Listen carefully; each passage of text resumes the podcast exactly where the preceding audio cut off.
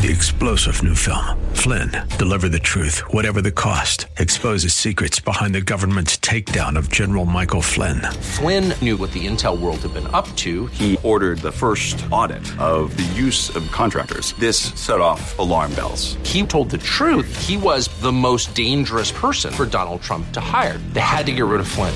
Flynn, deliver the truth, whatever the cost. Available now. Watch it today. Go to salemnow.com. Salemnow.com. Today on Ring of Truth with Pastor Dan Sexton. We are to dwell with our wives with knowledge, that we're to give honor to our wives.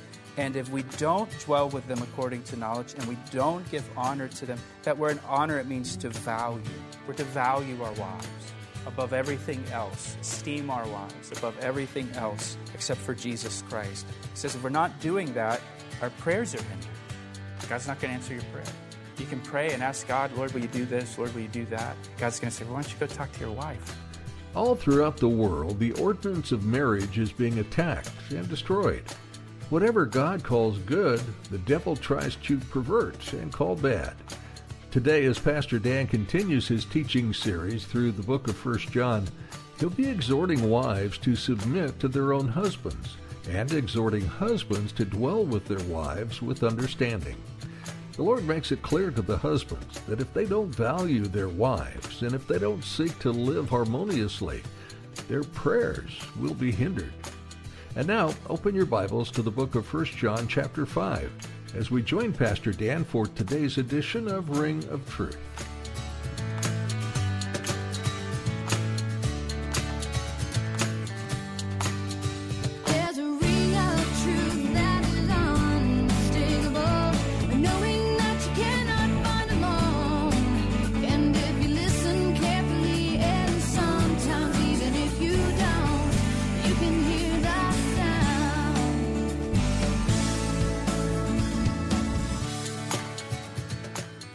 Reason that the Apostle Paul said, pray without ceasing, is not to make us feel guilty because we have a lousy prayer life. We don't pray as much as we should. When Jesus said men ought always to pray, the reason he said that is because God hears our prayers and he gives us the things that we ask. You have this resource. I have this resource available to us all the time. That's why you ought always to pray because it, it benefits you and it blesses you and it's available to you, God of the universe. You know, the Chick fil A up the street here, if every day at lunchtime they gave away a free lunch plus $100 cash to anyone who came there to eat lunch every day, guess where I'm eating lunch every day? Chick fil A. And guess what I'm going to tell you? You ought always go to Chick fil A for lunch. Not, not as a yoke, not as a burden, but because of the blessing of it. Because of how it benefits you. And here, the God of the universe, the one who made the, the stars in the sky and the moon and the sun and keeps all of the planets spinning in their orbit, the God of the universe, when it comes to prayer, the God of the universe promises to hear us and give us what we ask. And again, that should motivate us to pray, to pray a lot, to pray about everything. But notice, though, that this promise is conditional. Don't miss the condition here. The condition is if we ask according to his will. So our prayers have to be according to his will. God's not going to give us just anything that we ask for. It's not like God just gives us his credit card and says, buy whatever you want. It's fine with me. I don't care. No, we have to pray according to his, his will. Think about how, how did Jesus teach us to pray, right? Thy kingdom come, thy will be done on earth as it is in heaven. Jesus said we have to pray according to God's will, seeking God's will in our prayer. When you see Jesus in Gethsemane praying the night before his crucifixion, do you remember what he said? He, he petitioned the Father. He, he said, Father, if there's any other way, let this cup pass from me. Speaking of the, the cross. But then he said, Nevertheless, not my will, but your will be done. He prayed for the Father's will to be done ultimately. And our prayers for God to hear them and grant them to us, they have to be according to His will. He's not going to grant to us something that is contrary to his will, or contrary to his nature, or contrary to his, his culture, his, his character, sorry. In fact, look over at verse 14 again. Verse 14 implies here that God only hears our prayers that are according to his will, and he doesn't hear our prayers that are not according to his will. And I, I don't know how that works. I don't know how he doesn't hear our prayers. I, I know sometimes, um, sometimes when my children are playing in the house and I can overhear them and what their plans are, I'll give you an example. My one son has a bow and arrow, and I heard my son's planning on going in the basement and shooting the bow and arrow in the basement. I heard that, and my response as their father was, I know I didn't hear you just say that you're going to go in the basement and shoot your bow and arrow. I know I didn't hear that.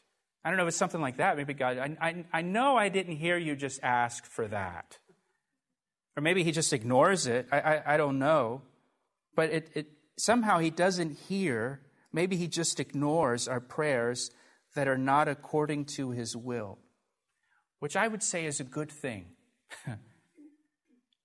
because I, I don't know about you, but I suspect you're like me. Sometimes I ask for things that aren't according to his will that are according to my will.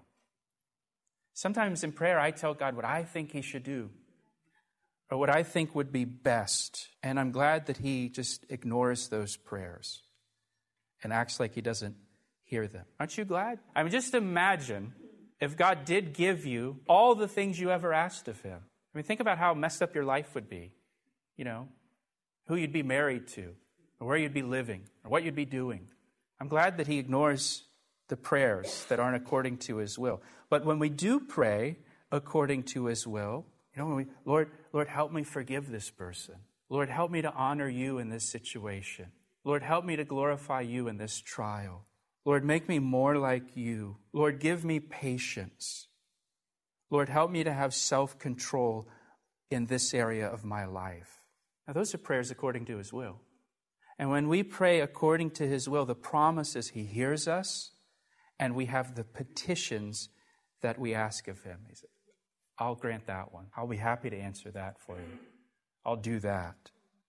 Now, is there ever a time when we pray according to his will and our prayers are not answered? The answer is yes, there are. There are times when we pray according to his will, but he doesn't answer us.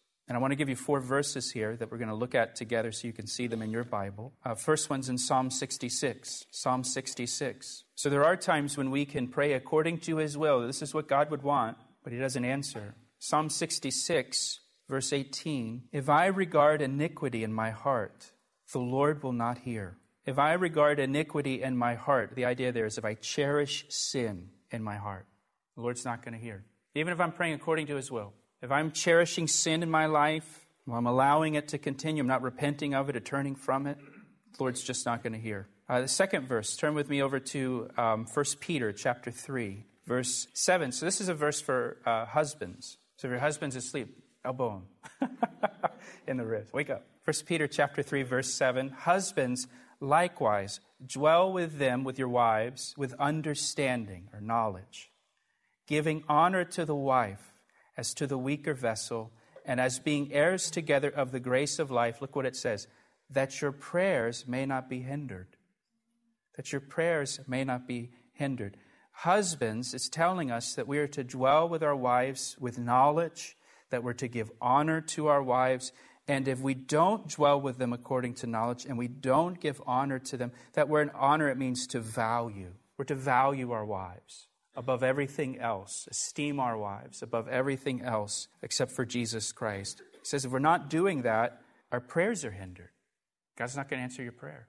You can pray and ask God, Lord, will you do this? Lord, will you do that? God's going to say, well, why don't you go talk to your wife? Why don't you go pray with her? Third verse, Matthew chapter 5. Matthew chapter 5, verse 23. Jesus speaking here.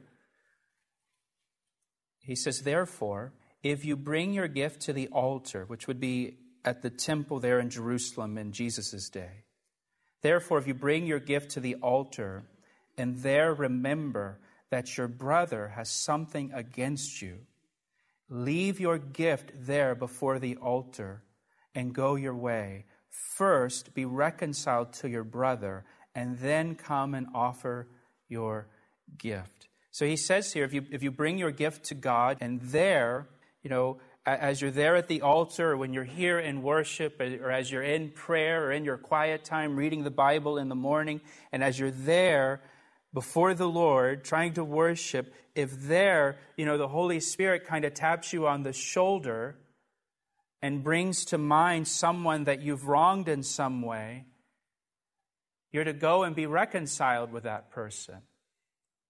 And then you can come back and you can have fellowship with God.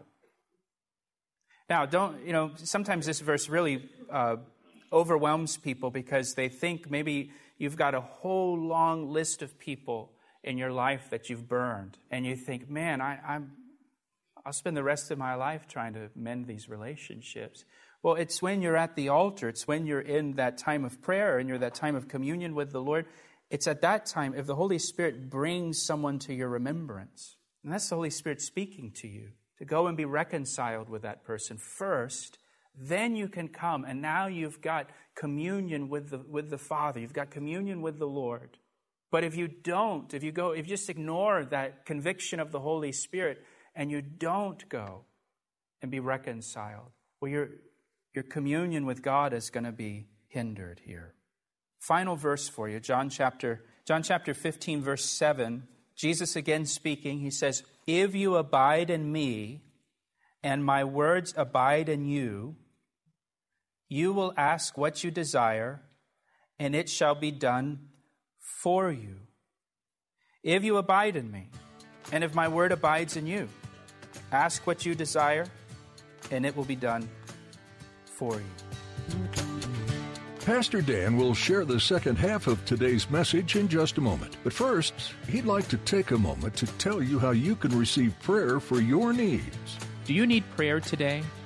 Every week we receive prayer requests from our listeners. If you need prayer for anything at all, we would like to pray for you right now.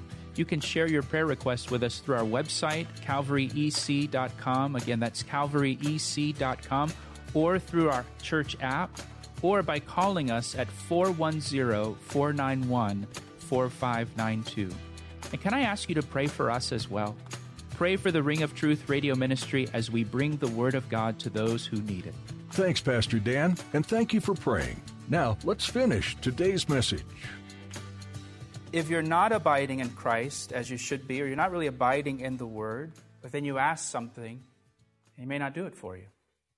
Because your, your relationship with Him isn't what it should be.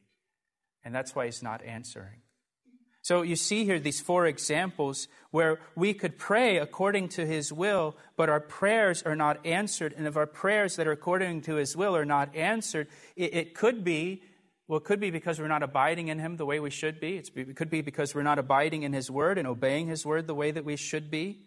It, it could be that um, maybe there's people that we should be trying to reconcile with and relationships we should be trying to mend, and we know that we should, but we've just been putting that off and ignoring it.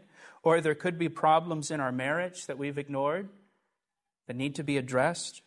Or it could be that we have some sin in our life that we need to repent of. And these things will hinder God from answering your prayer, keep God from answering your prayers. Now, go back to 1 John chapter 5, verse 16. He gives us kind of a, a practical application here of what he just told us in verses 14 and 15 about asking according to God's will, and he hears us and he answers us. In verse 16, he says, If anyone sees his brother sinning, a sin which does not lead to death, he will ask, and he will give him life for those who commit sin not leading to death. Now, what does that mean? A sin not leading to death. Well, if you look at verse 16 again, John is, is, says, if you see a brother, meaning a fellow believer in Jesus Christ, so this person's a, a believer. If you see a fellow believer sinning, and that word sinning there, it's in the present tense, it's talking about a continual sin or habitual sin, ongoing sin in their life, but they're a believer. A person who is a believer in Jesus Christ, they have eternal life. They already have eternal life.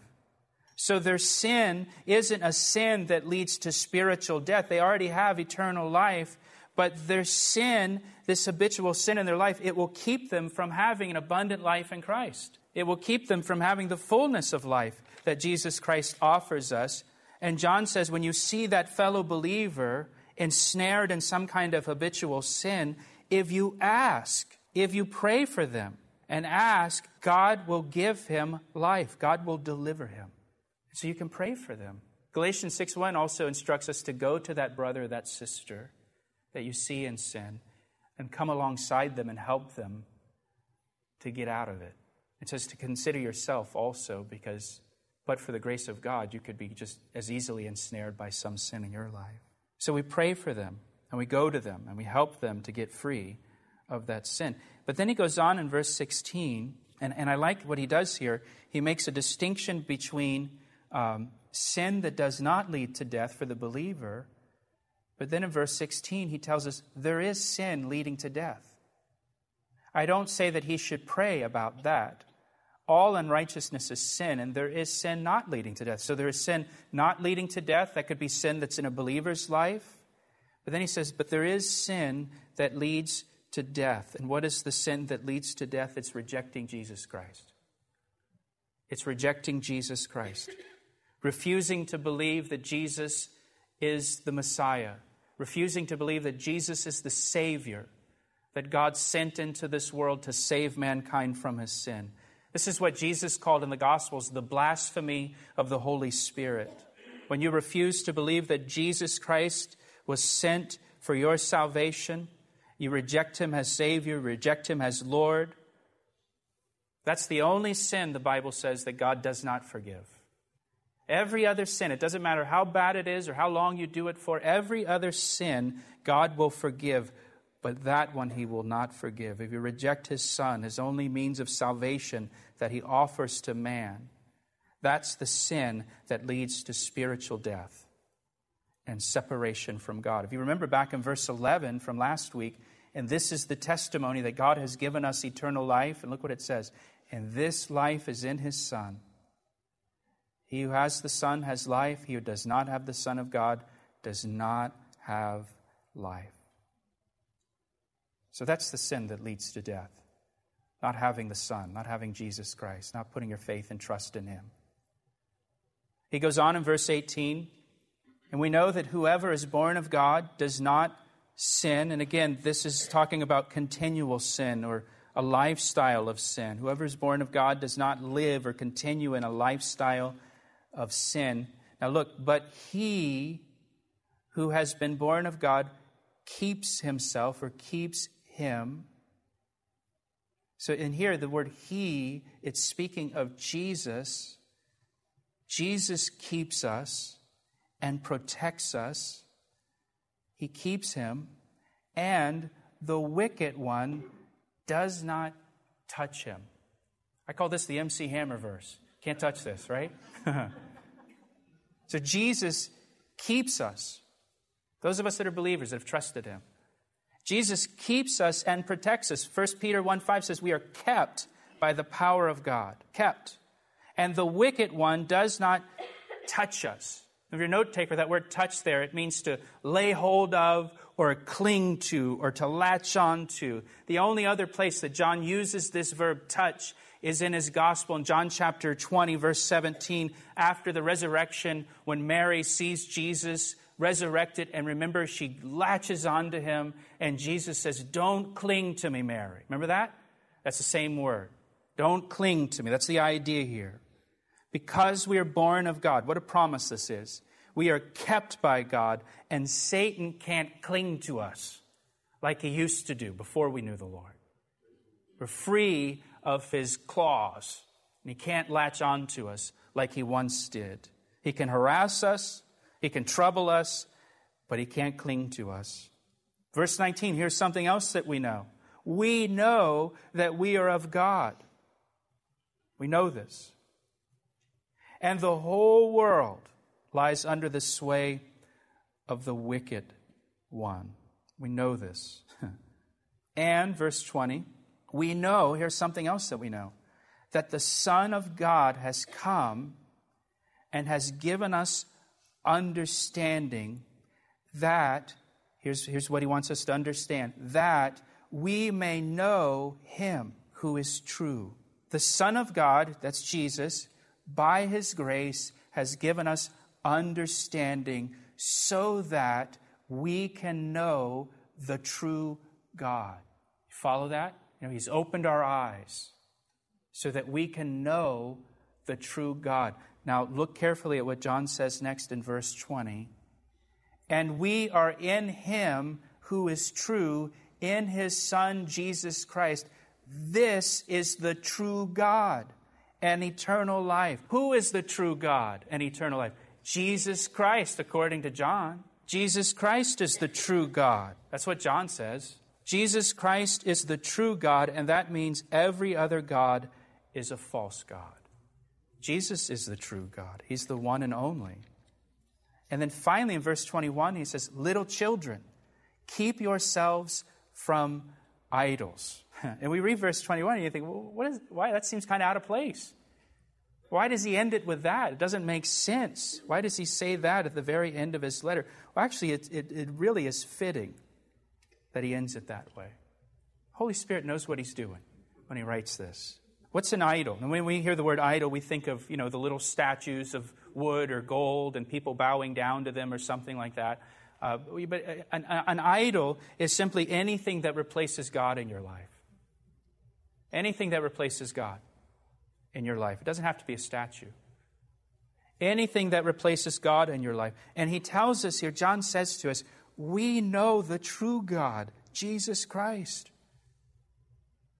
Keep yourself from anything that might replace the true God in your life.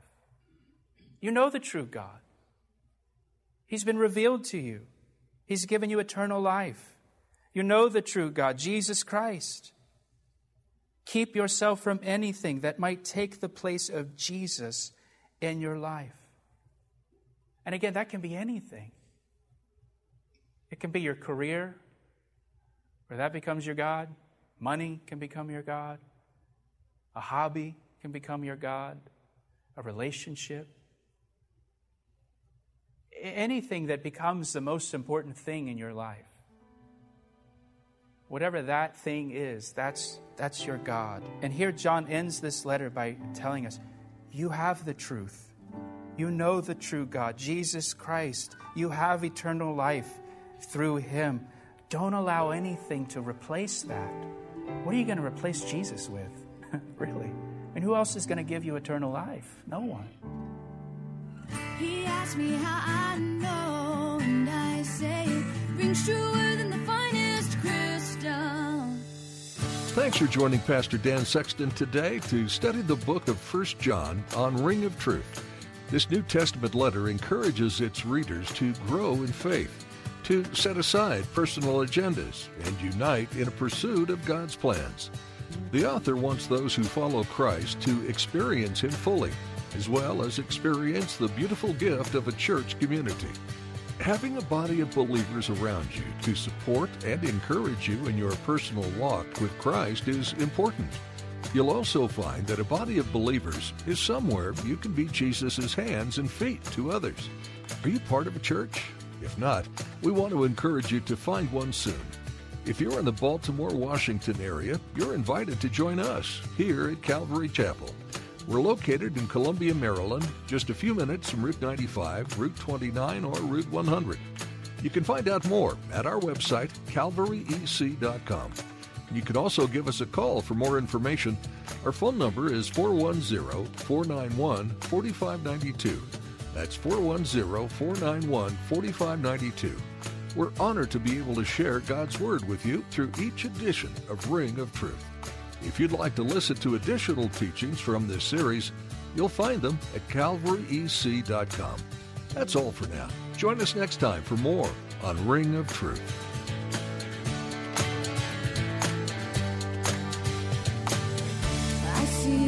The signs and I recognize the